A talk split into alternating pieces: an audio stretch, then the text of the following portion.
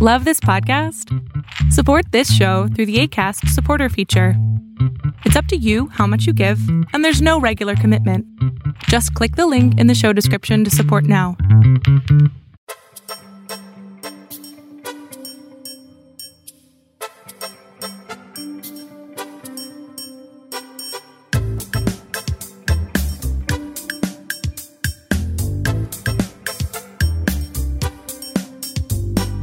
Hey, everybody. Welcome into an all new episode of the Can We Please Talk podcast. As always, I'm Mike Leon. You're rocking the baby blues in support of Argentina. Congratulations to the national team for winning the World Cup. I'm Nick Saveri. On the program today, the January 6th committee approves criminal referrals against former President Donald Trump for his role in trying to overturn the 2020 election. Nick and I will react to some of the committee's hearing that if you may have missed it yesterday, no worries. We got you covered here on this program. You know that. Uh, and later on in the program, uh, speaking of a story that maybe you missed last week, or maybe you don't follow it from the world of finance uh, with Sam Bankman Fried, the FTX owner, getting arrested, and you want to learn more about cryptocurrency and all of this. Is it funny money? What is it? Right? I don't know. Nick doesn't know. So we brought on somebody, Emily Flitter, fantastic New York Times finance reporter. She joins us in the next segment. She's going to talk about everything that happened with this case, some of the parallels between this and a story from the 90s of somebody else trying to con people into billions of dollars to eventually buy a sports franchise. More on that later on the program. First, I say hello to Mr. Saveri. Nick, how you doing, buddy? I haven't talked to you in a while, but obviously you you just got back from vacation, so we haven't really recorded too many episodes. We're about to go on holiday break. No new episodes uh, post this episode that dropped today. Um, so how are you doing? What any plans coming up for the holiday break? Yeah, just uh, just a lot of time with family. Yeah, I'm I'm fortunate enough that I get the I get the week off from work next week, uh, and I've definitely reached the age where if you ask me for what I want for Christmas, it's it's time. It's time with my family. It's time to relax. So I'm super excited about that.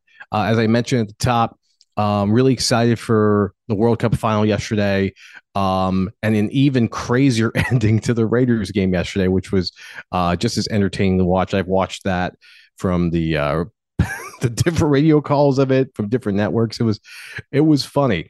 Um, and I get another gift from the Raiders. We got Raiders Steelers at Steelers Christmas Eve um, on NFL Network. So I get a chance to I'm gonna get a chance to watch that. And then we're gonna be away next week. So we're gonna take another vacation. This one's a little closer to home. So we're we're excited to get some time away again with the girls, kick back, relax, you know, listen to some uh, some of our earlier episodes, get ready for the new year. I'm really excited for um, again, there'll be more reveals to all of you soon as to what's going on behind the doors at Can We Please Talk, but um, excited for where that's heading to.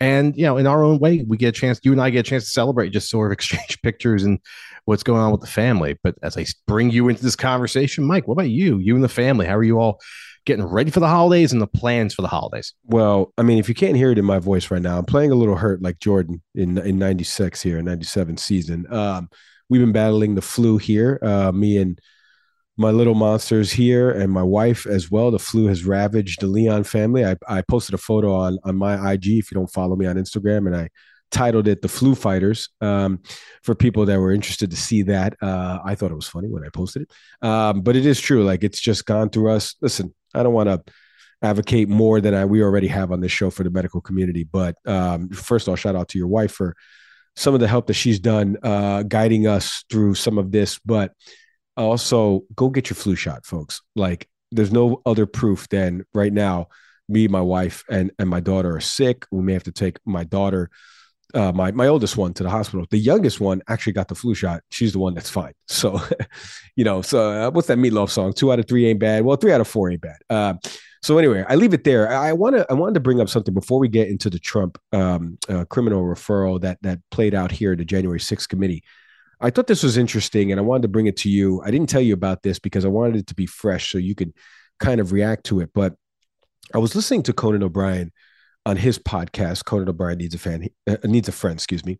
He had Michelle Obama on. They were talking about um, the media and how news media and how negative news media is, right? And like how slanted it is sometimes to be so divisive and you know like really just the rhetoric and 24/7 cycle So I started thinking to myself, yes, some of that is true. Some of that is true. There's, you know, parallels. We can make the analogy, you know, like if you go outside and on one corner of your house, you see a guy robbing a lady, and all of a sudden somebody tackles him and holds him down, and the cops come and arrest him. And then on the other side of the street, you just see a young man helping an old lady cross the street. I mean, which one do you want to find out more about? Well, the news is going to f- flock to the one on the left, not the one on the right. That's the parallel I would make. Yes, one is negative, one is positive, but again, which one would you rather cover? I mean, which one would you rather find out more about? That's a rhetorical question. But then I heard, uh, if you don't know Andrew uh, Callaghan, Andrew Callaghan has a new series coming out on HBO. It's called This Place Rules. And for a summer, I think in 2020, 2021, he went and covered like extreme right wing uh, media, uh, did interview with Alex Jones, where the two of them don't have any shirts on. It's this crazy documentary that's coming out uh, around, I think, around this week, later this week on HBO. And so he goes on CNN and he's, you know, promoting the film. And he kind of says something very similar. And I want to get your reaction on this. Take a listen to this. The movie's not just about like the the Capitol riot and all that. It's also about like media echo chambers. You know what I mean? And like the dangers of the uh, 24-hour news cycle, and how I think mainstream media, like Fox and even CNN, like competes for views by running constant 24-hour news cycles based upon fear, division, outrage, and panic, probably to like sell ads. So it's not just about the Capitol riot. Yeah, I'm not. I'm not exactly sure. First of all, I don't agree with what you're saying, but I'm not exactly sure of how that played into people going into the Capitol uh, and rioting on January 6th. Um, there's nothing fake about CNN. Oh, not. I'm not, I'm not saying like fake news. I'm just saying ramping people up and increasing division during that period of time. So he make he makes a couple interesting points. I want to give the news perspective first as somebody who's organized news segments uh, for a living once upon a time. Um, just as we're recording this right now, I have a news program on.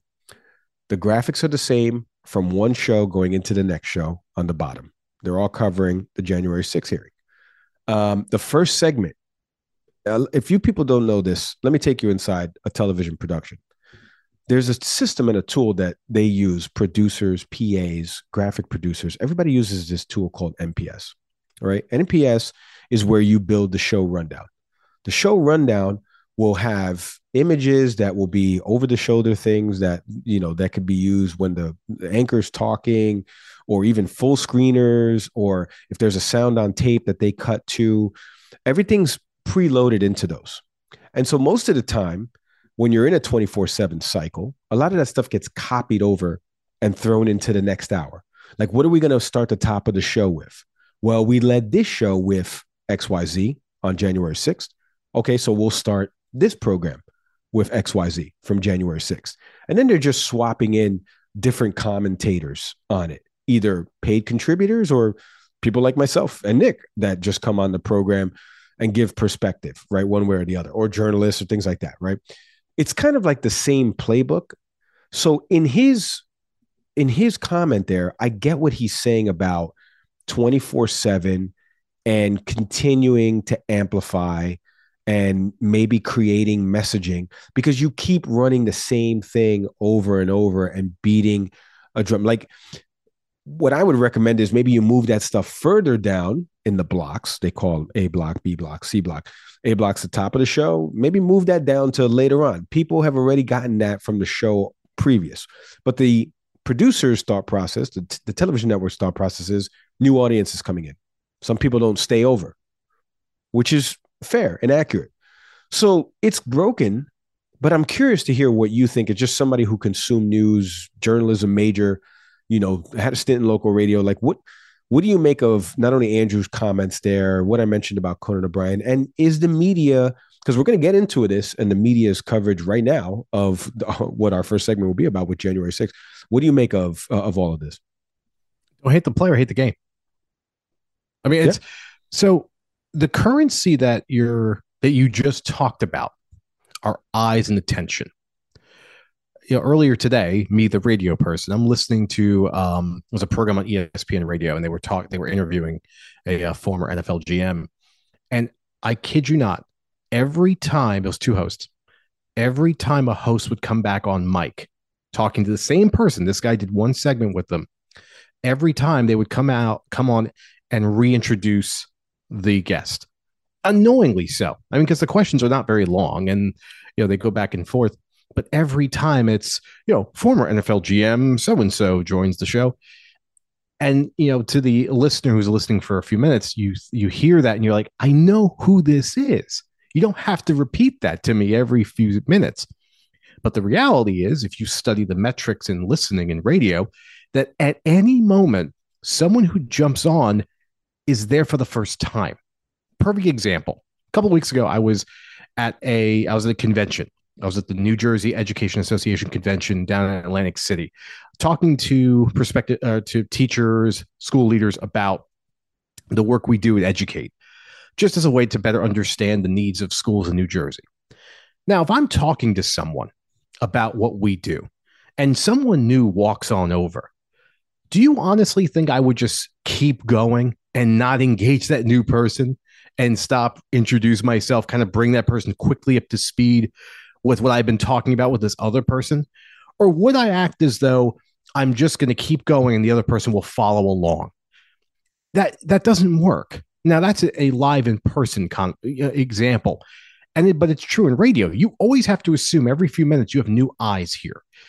You know, I feel like we talk about and maybe one day we got to get him on the show. Um, professor William Solomon at, at, Rutgers University, who was uh, a professor, I think you and I both had for uh, media and history, but it talked about that when you go to a for profit model in news, this is part of the reality of it. You're in the business of getting people's attention. I really like the example you led with. You know, crime on one side, person walks someone across the street on the other. Yes, the story on the right is good to know. It definitely there's a, there's something to be said about positive reinforcement, but the one that's going to draw people's attention is the former, and that it sounds condescending to say that, but it is reality. You know, in a 24 7 cycle, this is going to happen. Now, the other side to this, too, I'll, I'll talk about, you know, analytically, is that we've gotten into a difficult place where you can't separate.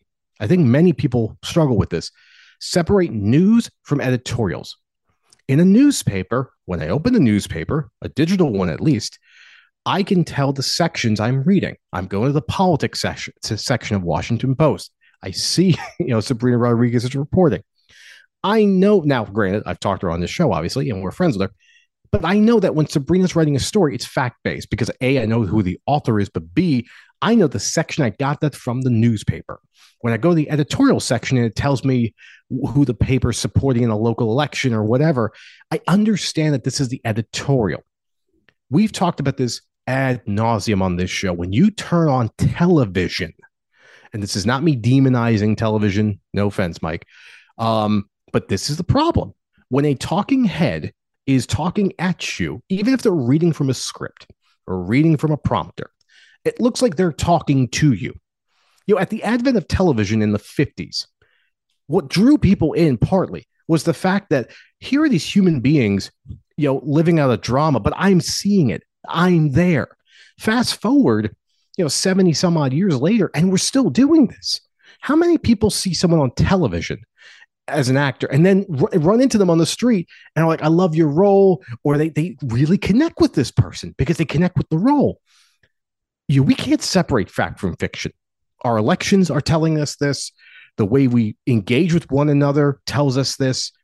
You know and again i'm going to sound like the old person you know the get off my lawn person but this was the beauty of newspapers. Uh, it's very organized in a way that as the reader and not to mention that reading from a from a neuro from just a neurological standpoint seeing words and trying to interpret and form opinions in my own head my own understanding is a more cognitively engaged activity than television, which is far more a passive activity. And if you think I'm wrong on that, go study anything in neuroscience about the difference about the way your brain reacts when you watch something versus when you are in or reading it. I would argue uh, before we go into the segment here about January 6th, I would argue that not that many people watch the news. There's 338 million people that live here, right?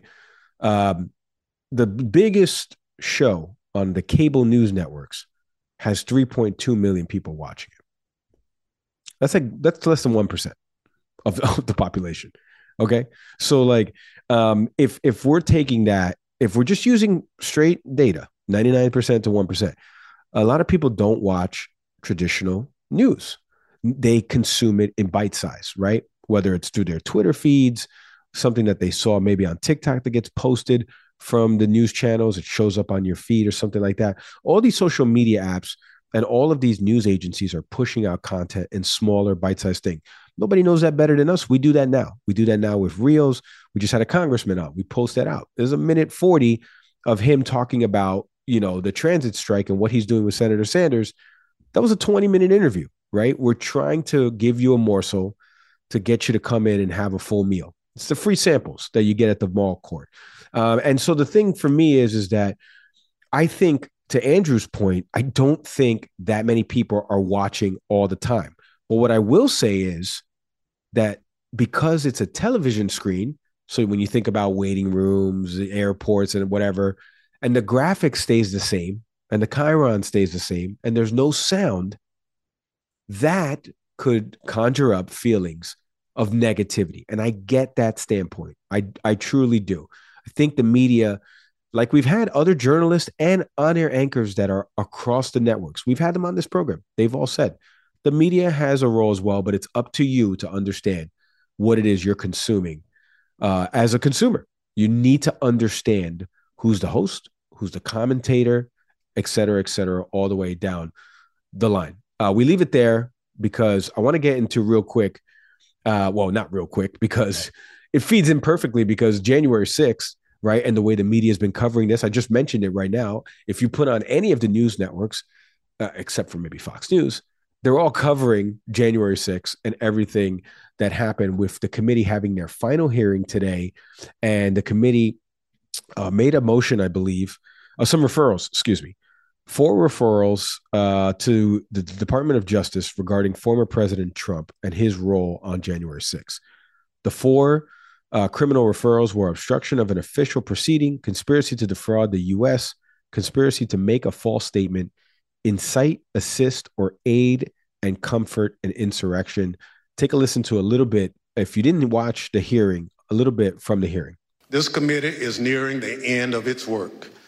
But as the country, we remain in strange and uncharted waters. We've never had a president of the United States stir up a violent attempt to block the transfer of power. I believe nearly two years later, this is still a time of reflection and reckoning. If we are to survive as a nation of laws and democracy, this can never happen again. How do we stop it? This committee will lay out a number of recommendations in its final report. But beyond any specific details and recommendations we present, there's one factor I believe is most important in preventing another January 6th accountability. The first criminal statute we invoke for referral, therefore, is Title 18, Section 1512C, which makes it unlawful for anyone to corruptly obstruct, influence, or impede any official proceeding of the United States government. We believe that the evidence described by my colleagues today and assembled throughout our hearings warrants a criminal referral of former President Donald J. Trump, John Eastman, and others for violations of this statute. Just a quick note for people who are not legal beagles, maybe don't listen to legal podcasts um, like I do. I love I love the legal podcast. We love Elie Honig here too. The the third degree. You can check out his pod. But he mentioned it uh, on a note to the cafe community last week. Criminal referrals. I mean, you and I can make criminal referrals right now to the Department of Justice. It doesn't mean anything. It doesn't hold any weight. It doesn't mean that the Department of Justice will take it up, or it doesn't mean that they won't take it up. Uh, and uh, Eastman said in a statement, uh, a criminal referral from a congressional committee, and referral was in air quotes, is not binding on the Department of Justice, carries no more legal weight than a referral from any American citizen, like I just said. In fact, a referral from the January 6th committee should carry a great deal less weight due to the absurdly partisan nature of the process that produced it. If you haven't, if you're not on Truth Social, speaking of, a divisive uh, social media app, uh, Nick, um, the former president obviously released a statement on his uh, social media app called Truth Social, responding to some of the stuff from the January 6th committee. He said, These folks don't get it. When they come after me, people who love freedom, should I do my impression? I'm not going to do the impression. Uh, people who love freedom rally around me. It strengthens me. What doesn't kill me makes me stronger. Uh, to quote, I think Kelly Clarkson uh, Americans know that I push for 20,000 troops to prevent violence on January 6th. Mm-hmm. Uh, and then I went on television, told everyone to go home hours later. Uh, and then he went on to call the uh, the FBI, the Democratic Bureau of Investigation, et cetera, et cetera. And then he said at the end, by the way, I won convincingly, double jeopardy. Um, Nick, what do you make of? We we've been watching a lot of the hearing, uh, all the hearings that played out over the summer and stuff like that. And obviously, this is the last one. This is it. They kept changing their mind when they were going to have a last one here and there. This is the last one. Now they're turning things over to the Department of Justice. Um, hated that it took this long. They took almost a full calendar year when they've had some of this stuff buttoned up. I'm sure they have their reasons, but what do you make of everything I just said there and the clips we played and the former president's response? I feel like I'm in a um, time machine. Uh, I, you know, as someone who's a fan of American history and and, and global history in general, um, you know, I feel like this is back in say 1860, somewhere between 1865 and you know 1876. Um, you know, we're at the precipice of making a decision what we want to do as a country, specifically the Justice Department. You know, after the Civil War, uh, through Reconstruction, and we've had you know at least two people on this show talk about where Reconstruction failed uh, this country. Um, it was, you know, in that time to bring people accountable and to have safeguards in place to prevent what happened uh, with the secession of the Confederacy and the, the advent of the Confederacy in general uh, from ever happening again, and to try to in, ensure that Black Americans would be able to hold public office, would be treated like citizens, the 13th Amendment being enacted and such. And in the end, you know, politics won out, and essentially Jim Crow was instituted, and Southern states and states individually could decide for themselves uh, how they want to treat their citizens until the Civil Rights Act in the 1960s.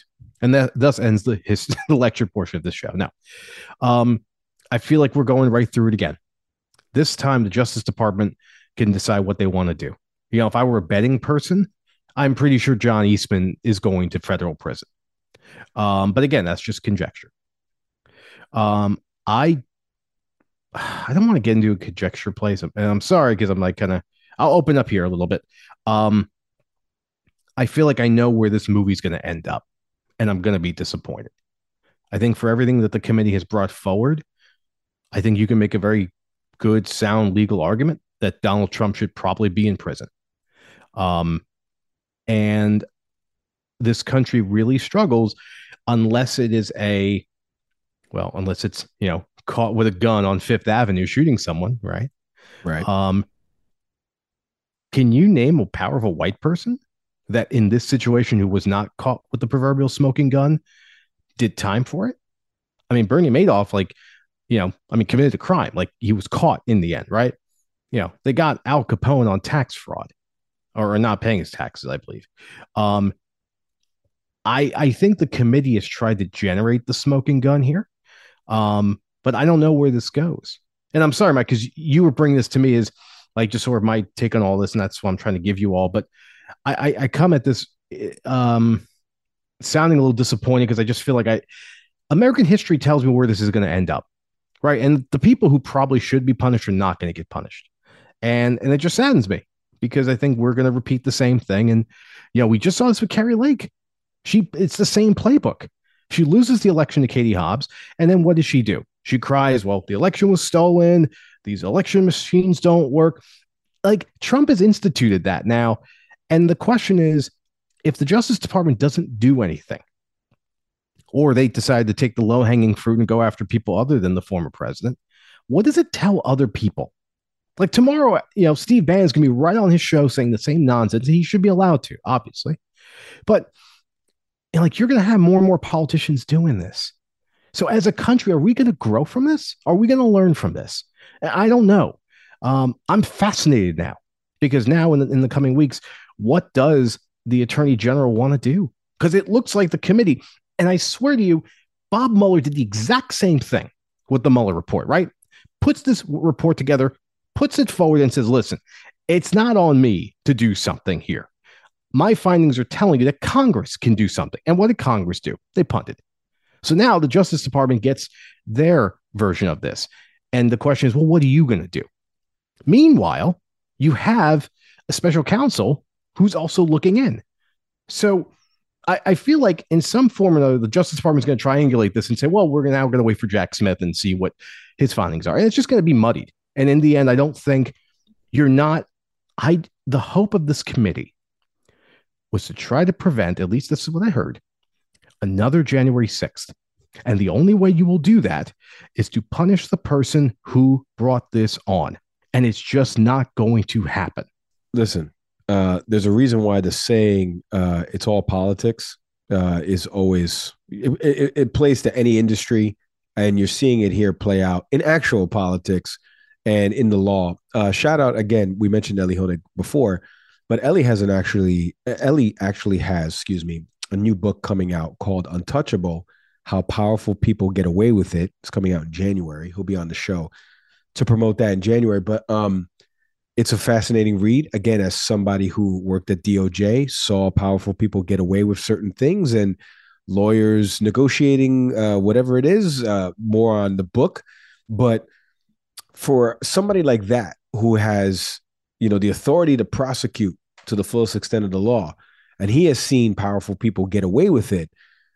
it I, I'm thinking of this Law and Order episode where the guy uh, incites everything. They, it, I think it was uh, an episode where they did something to mirror Alex Jones, and the person incited all this stuff. You know, he gets charged with something very frivolous, or at least not so grounded in legal standing, and he gets away with it. he gets out of the courtroom, and I forget what happens. Maybe uh, you know somebody shoots him or something like that towards the end. I forget, but it's literally Law and Order takes what plays out in real life and they bring it you know into a show format you don't need to do that here that is probably what's going to happen we saw what happened on january 6th we saw the rally we heard the rhetoric and now the question is what happens because anyway the justice department falls on this after the independent counsel and stuff like that is going to look politically motivated by one faction on the right hand side and then the left hand side if nothing happens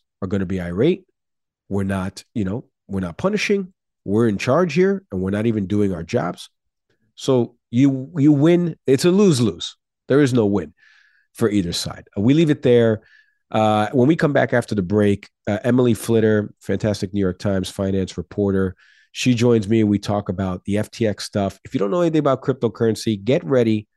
Get ready. Write write down cryptocurrency, Binance, FTX, billionaires. All of those keywords with Emily Flitter from the New York Times when we come back after the break. Hi, I'm Daniel, founder of Pretty Litter. Did you know cats tend to hide symptoms of sickness and pain? I learned this the hard way after losing my cat, Gingy. So I created Pretty Litter, a health monitoring litter that helps detect early signs of illness by changing colors, saving you money and potentially your cat's life. Pretty Litter is veterinarian developed, and it's the easiest way to keep tabs on your fur baby's health right at home. Go to prettylitter.com and use code ACAST for 20% off your first order and a free cat toy. Terms and conditions apply. See site for details. Hey, it's Paige DeSorbo from Giggly Squad. High quality fashion without the price tag? Say hello to Quince. I'm snagging high end essentials like cozy cashmere sweaters, sleek leather jackets, fine jewelry, and so much more. With Quince being 50 to 80% less than similar brands and they partner with factories that prioritize safe ethical and responsible manufacturing i love that luxury quality within reach. Go to quince.com slash style to get free shipping and 365 day returns on your next order. quince.com slash style.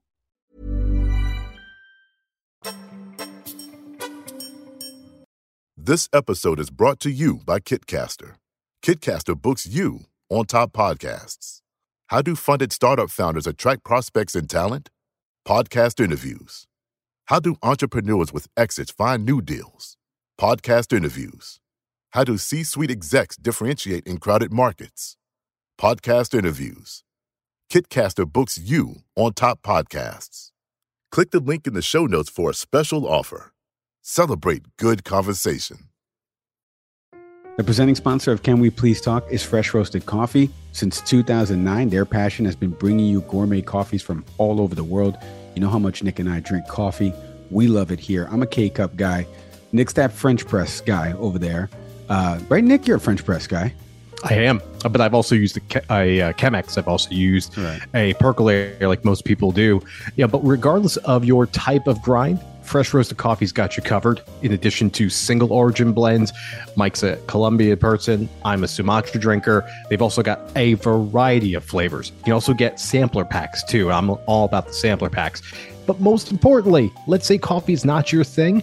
If you're a tea person, mm-hmm. they got you covered too, That's Mike. Right. They cover all their bases.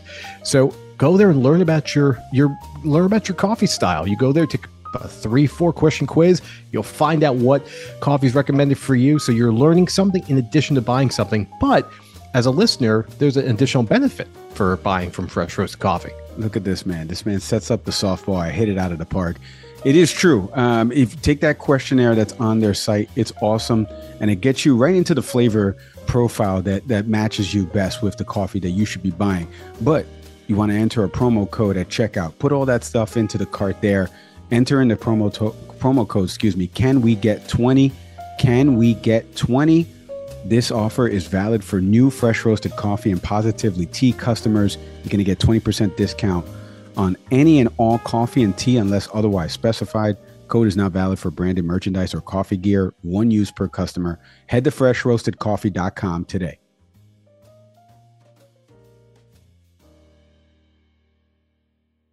All right you know, Nick and I have been talking about this FTX uh, stuff that's been going on and all the news that surrounds it and the arrest of the founder. And nobody better to break this all down than Emily Flitter. She's a New York Times finance reporter. She joins us here on the podcast. Emily, Mike Leon, thank you so much for hopping on the pod with me. Thank you for having me, Mike. You know, Emily, um, it, truly nobody better than you. I've been reading a lot of your articles and a lot of the coverage that the New York Times has been doing about you know the founder Sam Bankman-Fried uh, getting arrested uh, in the Bahamas, and I think for our audience, especially for me and Nick, because neither of us invest in cryptocurrency or an FTX or anything like that. Can you give a thirty thousand foot view? Of what has played out over the last couple of weeks with the company going bankrupt and then their founder ultimately being arrested? Sure. So um, FTX was a cryptocurrency exchange based in the Bahamas that had a reputation that was almost larger than, well, I would say arguably larger than it deserved. It was a small exchange, but its founder had a huge public presence. His name is Sam Bankman Fried.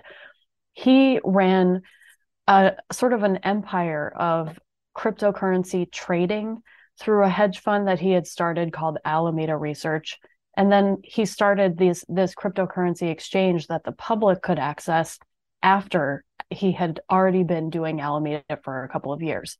So the reason that he had this really big public profile is that he presented himself as a multi-billionaire who was dedicated to amassing as much wealth as he could just to give it away and um, he basically built from that concept an entire persona of being the responsible crypto billionaire, the uh, crypto billionaire who wanted to reach out and bring the industry into legitimacy by working with regulators and working with US lawmakers to develop a legal framework for regulating crypto. Um, that turns out was all a fraud. Um, and nobody really kind of pointed a finger at him. There were actually, if you look back, there were kind of discussions about how such and such an aspect of his business didn't make sense, but no one called him out for being a fraud. What happened was uh, somehow the news outlet Coindesk, which focuses on covering crypto, got hold of an internal piece of FTX's balance sheet and published it. And for the first time, the world saw that this place was a mess. It owed billions of dollars to other lenders and to customers and just didn't have the money. That's that started the collapse. That article came out right at the beginning of the Nove- of November. And over the next week, the company fell apart. Sam Bankman Fried went to his rivals and asked for a bailout. Um, at one point, the owner of the biggest exchange, Changpeng Zhao, um, who goes by CZ, actually, we would pronounce, we would say his name Zhao Changpeng. Um, he uh, was going to buy the pieces of FTX at one point, their assets, and then he looked. Uh, he and his team looked closely at the books, and they realized that it was just an absolute mess, and the hole in the balance sheet was too big, and they walked away. Sam Bankman Fried couldn't raise the money and it collapsed. And immediately authorities got access to the books and they started looking and they realized that um, he had been really um, just outright lying about what was happening inside his company. So, what we saw yesterday in the charges was that he was charged with fraud. It's really simple. He was collecting money from customers who thought they were sending their money to FTX to trade on the platform their money was going into bank accounts that were controlled by the hedge fund Alameda. And Alameda was basically just taking as much of customer money as it wanted to, as Sam Bankman Fried wanted to give it, and trading with it, paying back lenders. That almost had a Ponzi element to it. He was collecting new money from customers and and giving it back to older financial interlocutors. So that's that's what happened in a nutshell. And the collapse of FTX has really destabilized the entire industry. Um, and everyone's kind of waiting to see what's going to happen next. Well, I'm glad you just gave a fantastic summation. Uh, again, as somebody who is not well versed in it, um, I, I, really learned a lot there. And as you started talking, I thought about uh, in the sports world, a team that's near and dear to my heart, the New York Islanders. Once upon a time, had a, a, famous owner that there's a 30 for 30 documentary about, uh, Texas businessman John Spano, who had maybe a few thousand dollars, but somehow found a way to get investors to invest in him and ultimately buy a sports franchise. And then it was found out that he had no money, bankruptcy courts, this and that. And so I'm starting to think about, you know, kind of the parallels there. So I want to ask you, how did this guy convince so many people to invest in FTX? Well, first of all, I am so excited that you brought up John Spano. That is one of my favorite fraud stories because John Spano almost succeeded in buying the Islanders. He showed up out of nowhere. He looked, he acted like a billionaire and he told people he was a billionaire, and everybody just took him at his word. And then he started to try to like put these elements of a deal together that would have involved a Bank of America loan and a Comcast sponsorship and and all of those things together almost actually worked, which was the amazing thing. And I think the parallel here is Sam felt at least based on his public statements and he made so many public statements after FTX collapsed. Um, he really felt like if he could just have one more bailout, he would somehow manage to stick all of these pieces back together. What's different though um, is how much money he was actually able to collect from people um, and then and lose. I mean, he spent it on uh, apartments and, you know, personal expenses. FTX employees were taking out loans from the company using customer money. The loans were poorly documented if they were documented at all. This is all according to what we found out yesterday. And um, so, in that regard, for anybody who knows the Spano story, he did kind of live large at like one club in Garden City, New York, but he didn't, he didn't like spend billions of dollars of people's money. Um, the the other similarity, though, between those two cases is just how trusting um, reporters were of these two figures. John Spano talked a good game, and no one said, "Hey, wait a minute! Like we haven't seen proof that this guy has any money. I think it's really hard. I mean, I'm speaking as a reporter who has covered fraud for more than a decade. Um, even if you, uh, I mean, actually, let me let me back up. I don't think that we have a good excuse. I think we all should have been more skeptical. Um, but Sam did a lot of work. He hired the most sophisticated political PR firm in Washington to spam people with all this news about how FTX was helping, you know, achieve financial inclusion through crypto and helping un- unbanked people get access to the financial system. Actually, I just wrote a book about the uh, about racism in the financial system called The White Wall, and I can tell you, crypto is not the answer. And when I looked into that aspect of it, um, which is not in the book, but when FTX collapsed, I found that the claims that FTX was making around this were particularly empty. Um, but that's all to say, he talked a big game. Um, he he doesn't seem to even be able to admit to himself in public that he was lying right from the start, and I think he dazzled people. Uh, I mean, it's it's fascinating. Again, I, I, did not have that question planned out, but I am an Islander fan, and I lived through that period, and I started thinking of the parallels. Um, I want to ask you because I've seen so many larger than life figures, uh, and I say that because I'm thinking of one in particular, Mark Cuban, who have been tweeting a lot about the stability of cryptocurrency. Right, continue to invest in it. I can't. I don't have his Twitter feed up in front of me, but uh, given the bankruptcy of FTX, um, what is the future for cryptocurrency? For for people like Nick and I, we've made this analogy. It's it's funny money. Why are people investing in this? And then you see, you know, a story like what happened with with Sam Bankman-Fried, and then uh, you see million billionaire, excuse me, like Mark Cuban continuing to maybe uh, put out trust out there about cryptocurrency. So, what do you see for the future uh, and why are people investing in it in the first place? I think we should all be paying attention to what the people who are saying crypto still matters now have been doing for the past three years. And if they have a lot of their own money tied up into it, yeah, they want it to stay legitimate. I'm not here to make a call on that, on legitimacy versus illegitimacy. Um, I'm one person and, you know, I can't give an entire industry a thumbs down like that. Um, I would uh, say that there, um, if you look at the traditional financial industry, I, I think it's going to be really hard to find um, big institutional investors who want to put more money into it right now.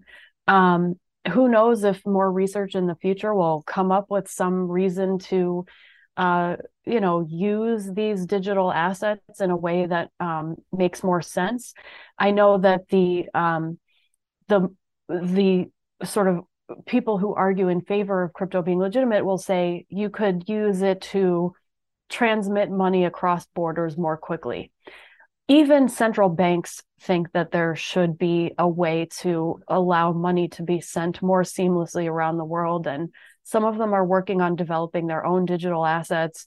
The banking industry in the US actually argues that money is already digital and we don't need to do anything new like have a central bank digital currency.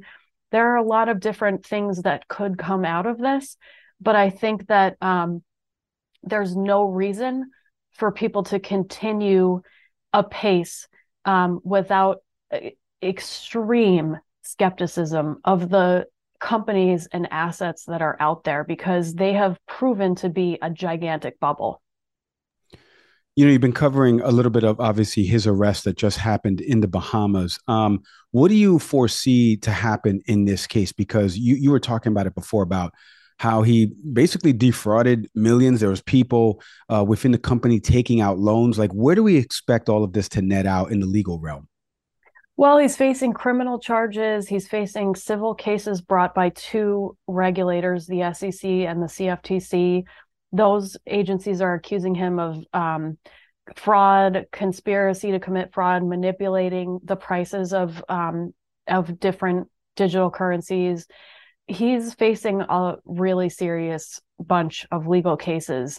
He's been denied bail because he was viewed as a flight risk, and um, he's going to have a hard time, I think, uh, finding leniency because he's really at the center of of all of this conduct. And we also believe, or I would say, let me step back. There's speculation and evidence out there that his former uh, co-founders and top lieutenants have been cooperating with authorities. The authorities have not admitted to that. Um, so I can't say that for certain. But the way these cases get built is that you have an insider who explains to somebody how everything works. And I don't see why that the authorities wouldn't have been able to convince somebody to say, hey, you know, you sit down and tell us what you know, and we're going to make sure that our focus is really on the main guy. And the main guy is Sam. Yeah. Well, I mean, I'm learning so much here because again, I, I have been following more of the arrest and the subsequent bankruptcy stuff and things like that. And you wrote something in the in the New York Times article that recently came out that he did not expect this arrest. His parents had flown down to visit him in the Bahamas, and I was sitting there going, he didn't expect to get arrested after defrauding people of millions of dollars. Like, how how could that be? But I want to ask you because you've been covering um, people in the financial sector for so long. Um, how how different is covering the the folks behind crypto than it is covering investors in traditional markets? Uh, it's actually not that different. I just like we, uh, you know, agreed that this case sounds kind of like John Spano. I think when you get down to it, we're talking about the same kinds of behaviors that we see from people who are trying to get money from other people in a lot of different ways through the financial industry. I mean, we have Ponzi schemers, we have oil and gas wildcatters who collect money from people to drill a hole in the ground and then they get to keep the money because, you know, they paid themselves some kind of management fee. There are all kinds of scammers out there. And Sam was a scammer, according to what we've learned from the authorities. Boy, it's it's a shame as some of the people that invested in this and, and maybe lost money in this and what will happen and play out uh, in the legal realm. Uh, I want to give you some space. Actually, I'm so glad that you mentioned your book that's available now wherever books are sold. It's called The White Wall How Big Finance Back, Bankrupts Black America. Excuse me. Um, I saw the book and I was very interested, ordered it uh, last night on Amazon. So you got an order coming down here to Miami where I live. Um, uh, you're welcome. And, uh, but, but I'm very interested to read about it. And I would love to get uh, for our audience here. We've had a lot of authors, a lot that are over my shoulder here for people watching on YouTube that have been on this program. So tell the little, uh, tell the audience a little bit about your book. My book uh, looks at present day racism in the financial industry. There are a lot of um, people and companies out there who want to say, yes, things were bad in the past, but we fixed them. That's not right. In the modern day financial system, Black Americans still face disadvantages from the moment they walk into a bank, the moment they file an insurance claim, which I actually just wrote about again today, and um, the moment they try to get a job in the financial industry, there are these extra barriers. And so my book actually walks through the different kind of sectors of the financial industry. We have wealth management we have retail banking we have wall street you know high finance we have insurance. The role that ai plays in all of these things i kind of examine each seg- segment. And then the last section of the book is what can we do about this and i argue that we need to actually have big companies support reparations and lobby for reparations from uh, the federal government. We um, can't get any farther than we are getting right now with um, achieving economic equality in this country if big companies don't acknowledge the harms that were done in the past and that are still being done and explain their roles in those harms to their own employees and to their customers. We have to get everybody on board. Um, and if you look at like these huge companies like JP Morgan and Amazon, for instance, they once JP Morgan and Amazon tried to team up to fix the healthcare system. This was a couple years ago. And they they didn't end up fixing the healthcare system, but they got a ton of press coverage. So if these huge companies would come out and say, "You know what?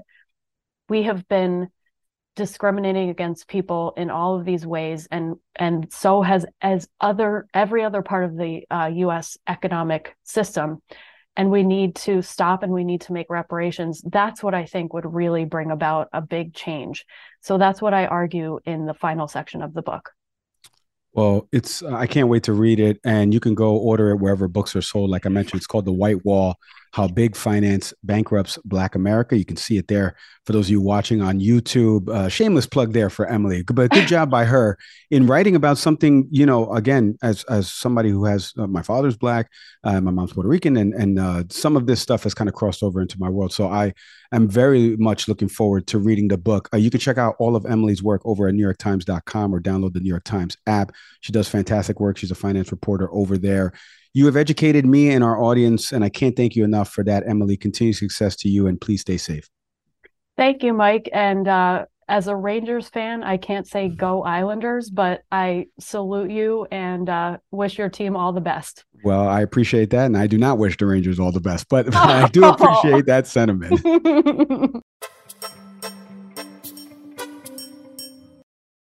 Your website should be a marketing asset, not an engineering challenge. Empowering everyone from independent designers to whole marketing teams, Webflow combines the power of HTML, CSS, and JavaScript and places them all in a completely visual canvas. Trusted by companies like Lattice and Discord, it changes the way marketers, designers, and engineers create for the web. Now you can build the site you want without the dev time. Start building for free at webflow.com. All right, my thank yous there to Emily Flitter of the New York Times, a great finance reporter. You can check out all of her work at NewYorkTimes.com. Download the New York Times app. Um, she's been covering a lot of this stuff, like she mentioned in the interview, for 10, 12 years finance, crimes, things of that nature. Uh, Nick, what were some of your takeaways? You weren't able to join us on the interview and meet Emily. Uh, she'll be on probably sometime in the new year as as more of this story unfolds. But what were some of your takeaways ab- about the whole story overall, it's it's so crazy the parallels that I made in the interview about what happened with that sports franchise that I love back in the 90s and you know this guy pretending that he had money getting people to invest and she did a great job of you know bouncing off of the parallels. And it sounds like this guy was doing that and he just kept taking out more and more loans so he could pay back this pay back that. But like something's missing. What, what, were your takeaways? Yeah, I mean, I think that in many ways that is the that's becoming partly the new economy in the country. I mean, you know, when we think about stocks now, stocks obviously you can trace back purchases. You know, um, at the end of the day, what makes the value of stocks rise and fall is simply hype. I mean, people notice certain trends, things move a certain way, and then the market reacts to that, right? You know, we we were all familiar in your history books of the famous bank run in like 1929 when the stock market crashed. You know, when people get a certain feeling, they act on it, and when people focus on these trends, they act on that. You know, one thing I liked about her piece and the interview you you you had was that she did a great job. It was funny. I'm going to say this because I'm very critical of crypto, you know, or, or as Monty refers to as funny money. Um, but I did appreciate the fact that this was more conversation about about Bankman Fried than it actually was about cryptocurrency. I have all sorts of questions about crypto. I think any currency not founded on some kind of solid ground feels a lot like virtual currency. Like if you play NBA 2K, it, you know, you dump all your money into like, you know, player attributes and stuff, but it, it's not real money. Although you have to use money to get the fake money, which is actually a parallel to her story. But this was about one particular person who, you know, stop me if you've heard of this before, had a certain cult of personality that got people to buy into him. We talked recently, um, you know, with a reporter about Elon Musk and what we've seen him be able to do at Tesla, at SpaceX, to some extent with Twitter. Um, but it's it's these uh, it's these tech bros that have this unbelievable ability to really hype up people or to really hype up their stuff and no one looks underneath to see if this is actually quality or not. And, and i say tech bros because that often has a male connotation but let's never forget elizabeth holmes and theranos. You know in the story in the interview you both you know she shared that when people start doing some digging into Bankman Fried's in, you know stuff you found that a two things are going on right? It's like This is actually basically supporting a hedge fund, right? But at the same time, when you look at the books, there's not much there. If any of you've ever seen, I feel like I'm doing all kinds of parallels here, but that's the connection to draw. If any of you've ever seen The Dark Knight, right? Like that great Batman movie, at some point, you know, there's a, there's a scene where you know Bruce Wayne decides not to invest in a company because you know his guy is looking into the books and says, "Hey, something's not right here." Right, and now many companies do that. I'm just using a, an analogy of a you know movie m- millions of people have seen, but that's what I that's the correlation I drew here is you know the emperor has no clothes, and people as they started to study this and paying attention to what Bankman Fried was was trying to sell, they realized this is junk. But again, if you are someone who buys into cryptocurrency, uh, and I don't know, Mike, if you have friends, we have a couple of mutual friends uh, who are crypto investors. You know, I, I wish you luck. I mean, we saw market fluctuation with the GameStop thing a few months back. Like, you know, people are finding ways to game the system. That's always what this has always been, right? You try to f- create a new pathway to money. I mean, this is what uh, Gary Vee has talked about, you know, between Ethereum, um, M- Musk as well, right? Like people are trying to find another way to avoid regulation of their finances. And I wish them luck, but there are going to be more folks like Sam Bankman Fried. There's always someone who's going to try to con their way to success. Yeah. Well, there was a report that came out in in uh, Reuters earlier about Binance. You know, she mentioned on the interview about Binance looking into FTX's books, and you know, because he went to them originally to try to get acquired, and then now there's like a special report about Binance's books are like this black box. And again, she mentioned that the founder and CEO, I'm saying his name probably wrong, Changpeng Zhao, um, that this Reuters article, you can go check it out on the Reuters app, an analysis of Binance's corporate filings show that the core of the business uh, processes trades worth over 22 trillion this year, but it remains mostly hidden from public view. Look, I'm not a finance expert. I don't know that world.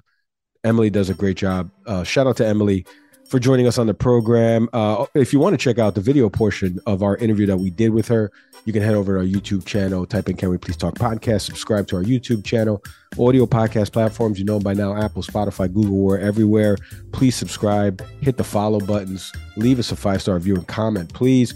Shout out to ACAST, our hosting platform, and shout out to all of you that listen, watch, write in some of the nonsensical comments you keep leaving on these YouTube videos. I'm I'm cracking up over here. I love it. You know I'll engage. If you're getting an answer on social media from anybody, it's mostly me, folks, that's answering there.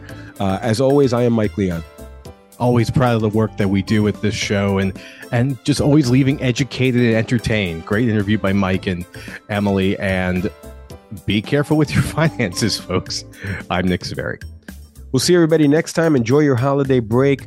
Like we mentioned at the top of the program, uh, no new episodes until the new year. Everybody enjoy your holiday break. We'll see you in the new year.